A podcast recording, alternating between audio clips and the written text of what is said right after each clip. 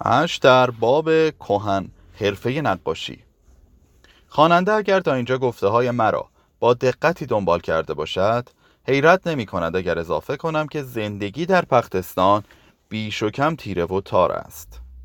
این نه بدان معناست که از جنگ و دسیسه و آشوب و نفاق و دیگر حوادثی که چاشنی تاریخ است خبری در پختستان نیست.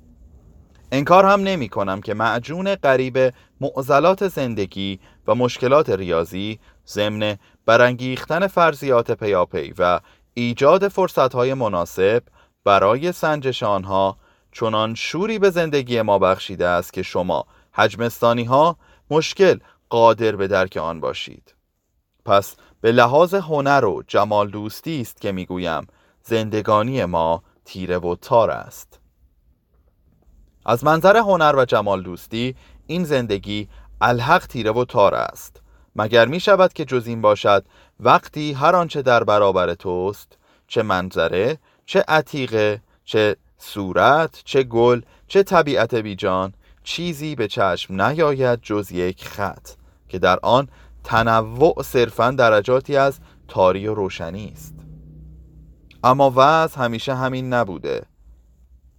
حقیقتی اگر در روایات سلفی باشد رنگ در ادوار کهن پنج شش قرنی به زندگی اجداد ما شکوهی گذرا بخشیده است.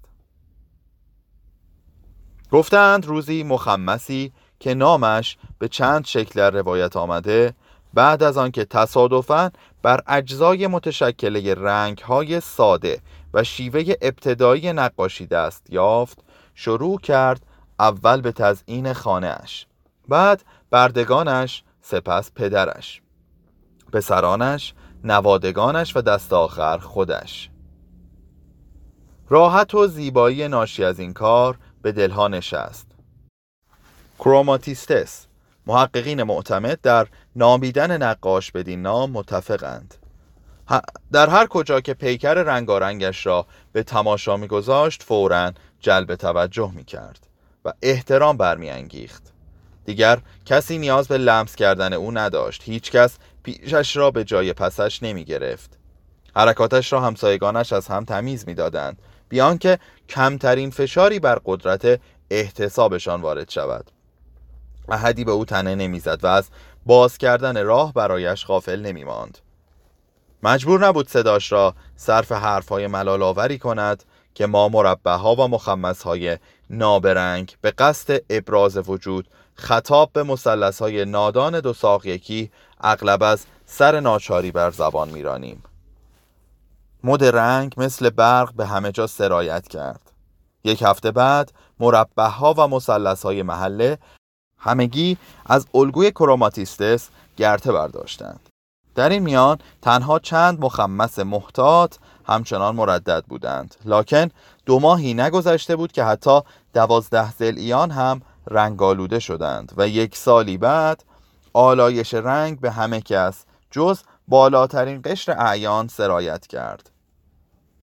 ناگفته مسلم است که رسم تازه از محله کروماتیستس سریعا به مناطق اطراف راه یافت و دو نسل بعد در پختستان بیرنگی نماند جز نسوان و کاهنان. چون این مینمود که طبیعت برای ممانعت از سرایت این ابداع به قشرهای دوگانه نسوان و کاهنان خود مانعی برپا کرده است. چند پهلویی بهانه کم و بیش ضروری بود در دست بدعت گذاران تمیز پهلوها به حکم طبیعت مستلزم تمیز رنگ هاست. چون این بود مقالطه هایی که در آن روزها دهان به دهان میگشت و شهرها را یکی بعد از دیگری به پیروی از رسم جدید وامی داشت. اما روشن بود که این مسئله سائر به کاهنان و زنان نمی چسبد جماعت نسوان فقط یک پهلو داشتند و لذا اگر که بخواهیم سیغه جمع را رهایت کنیم و مته به خشخاش بگذاریم فاقد پهلوها بودند و کاهنان به عادت معهود بر خود میبالیدند از همان چیزی که زنان با اکراه مقر به آن بودند که ما هم فاقد پهلویم و نصیب ما جز یک خط مستدیر یا به عبارت دیگر یک محیط نیست. کاهنانمان همه مدعی بودند که به واقع و در حقیقت دایرند. دوایر کامل نه صرفا چندین بران نژاده با پهلوهای بینهایت کوچک بسیار. این بود که این دو طایفه در آن به اصطلاح اصل بدیهی که می گفت تمیز پهلوها مستلزم تمیز رنگ هاست اصالتی نیافتند و در آن حال که رسم تنارایی دیگران را یکسره مسهور کرده بود نسوان و کاهنان از آلایش رنگ مسون ماندند. بیبند و بار به دور از اخلاق پرهرج و مرج منافی علم یا هر عنوان دیگر که دلتان می‌خواهد به آن دوران بدهید. از لحاظ جمال دوستی عصر قیام رنگ ایام سباوت پرشور هنر در پختستان بود. این کودکی افسوس هرگز به رشد نکشید و به جوانی نرسید. در آن روزگار زندگی خود لذت محض بود چون ملازم دیدن بود. حتی در محفل انسی بر همدمان نگریستن حزی داشت. روایت شده است که در معابد و تئاترها رنگهای گونگون حاضران و تماشاگران بارها و بارها حواس خطیبان و بازیگران بزرگ را پرت کرده است. اما شکوه بیمانند سانهای نظامی را از همه چیزی دلدوستر دانستند.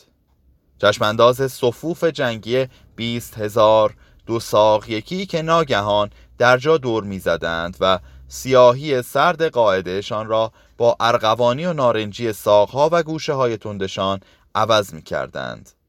نظامیان سبرگکی که رنگ های سرخ و سفید و کبود بر سزل خود داشتند پشتگلی، لاجوردی، لیمویی و اخرایی توپداران مربع که در کنار توپهای خود چرخ می‌زدند.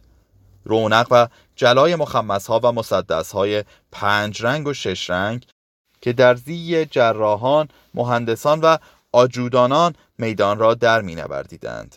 چه بسا چون این توصیفاتی است که به روایت مشهور زیل اعتبار بخشیده است دایره نامدار که از شکوه قوای تحت فرمانش سخت به شگفت آمده بود اسای مارشالی و افسر امارتش را به کناری انداخت و در آمد که از همین امروز این هر دو را با مداد نقاش تاخت می‌زنم. بر ارج و رونق لذات حسی آن روزگار حدی متصور نیست و حضور این نکته در زبان و عبارات آن دوران خود به نوعی شاهد این معنی است. ساده ترین گفته های مردم ساده در دوران قیام گویی از مایه های زنده فکر و ذوق سرشار است. ما هنوز که هنوز است از بابت زبده ترین اشعارمان و نیز از بابت اندک وزنی که در زبان علمی تر این عصر جدید. همچنان دوام آورده به آن دوران مدیونیم. صفحه 89